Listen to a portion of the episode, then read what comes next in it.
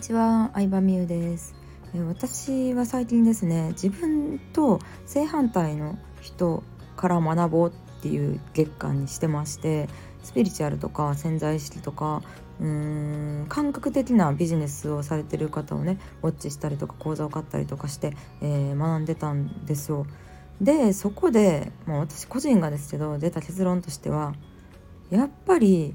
私ちょっとスピリチュアル合わないなって思っちゃいました。うーんなんか理由がわかるもの、論理的に説明できるものの方が私は結構しっくりくるので、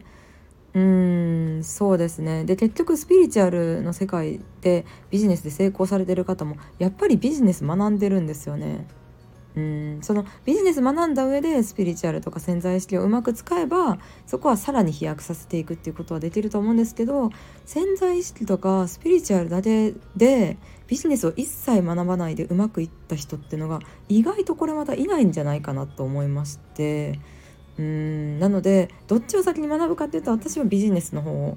おすすめかなっていうのは思うんですけど、目的とかにもねもちろんよるんですけどっていうのは思いました。で、そうそうそうで潜在意識をとかを学んだことによって、まあ、いいなと思ったこともいっぱいあったし、あすでにこれ私潜在意識っていう勉強はしてないけどやってるわこれって思ったこともありましたね。うん、例えば、まあ、ポジティブな言葉をかけた方が自分の脳に、えー、そういう、まあ、視点がいくというか、そういうフィルターで世の中を見れるようになるから、まあ、成功するようになるとか、なんか、まあ、紙に考えを紙に書いた方がいいとか、まあ、そういうねあのーうん、なんか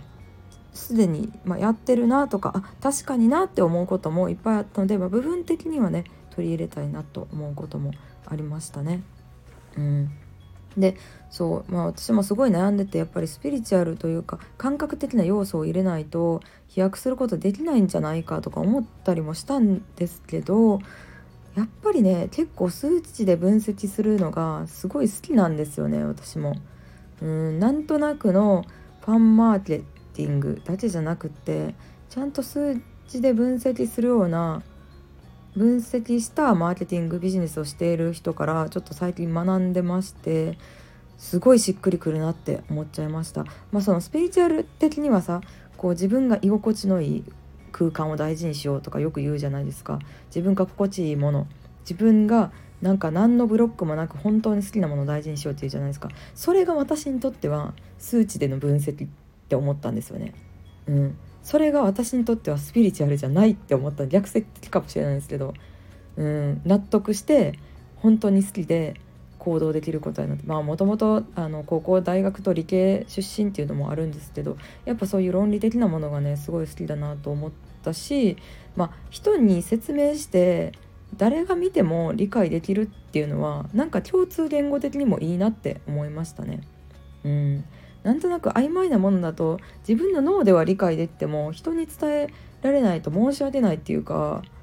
うんなんか自分だけが理解しててもなっていうのもあるし、まあ、そこは好みによるとは思うんですけど、うん、そうなんかなのでそういう感覚的な世界を学んで改めて私はこっちの道だというか、私これがめっちゃしっくりくるって思ったのが、まあ、数字での分析、うん、っていうところでしたね。なのでそっちの方をこれからはね極めていきたいなとすごい思って、今また新しいビジネスというか、まあ、新しい仕組みをねせっせと作ってるわけなんですけど、まあ、それももう大体半分ぐらい出来上がってきて、その新しい仕組みのコンサルもねちょっと受けてまして、うん、数字でズバッとなんかどれぐらいのえー、動画だったらどれぐらい売れるとか、どれぐらいのコンテンツ量だったら、まあ、制約率どれぐらいとか、まあ、数字で言ってもらえるのがなんかめっちゃありがたいなというか、分かりやすくていいなって思いましたね。なので、まあ、どっちかっていうとそういうところは男性のよりなのかなって思ったりもしたんですけど、まあでもあの、まあ、服とか、まあ、美容とかそういう、うんまあ、アートとかは、まあ、好きなので、自分のプライベート的なところで言うと。なので、まあ、そういうのはもちろんインスタとかでもね今の感じで出していこうとは思うんですけど、やっぱり自分自身バリバリの理系脳というか論理思考脳だったんだなっていうのは改めて思いましたね。まあ、そこをミックスさせたのを強みとして自分はこれからもやっていこうって思えたし、うん、なんか気づけたいい機会でしたね。うん、スピリチュアルのこと学んだから、それが直接私は活かせるってわけではなかったけど、まあ、それに気づけたいいきっかけだったなとは思いました。そうなので本当にもうビジネスってさ、なんか奥が深いのが面白いなって思うんですけど、うんなんかゴールとか終わりとかないし、まあなんか流行り流行り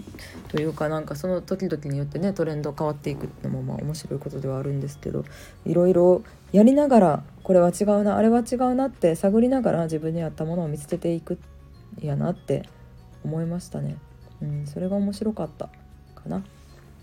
はい、ということで今日はまあ結構曖昧な話になってしまったんですけど、まあ、新しく学びをしているということと、うーんまあ学び感覚的なビジネスを学んでいくにつれて、自分がね本当に好きなものとか極めたいものっていうのが見つかったので、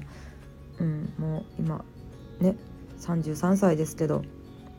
なんかさんじゅうごさいまでにはまた違う大きな、えー、一つの事業をね作りたいなと思って頑張ってるという感じです。聞いてくれてありがとうございました。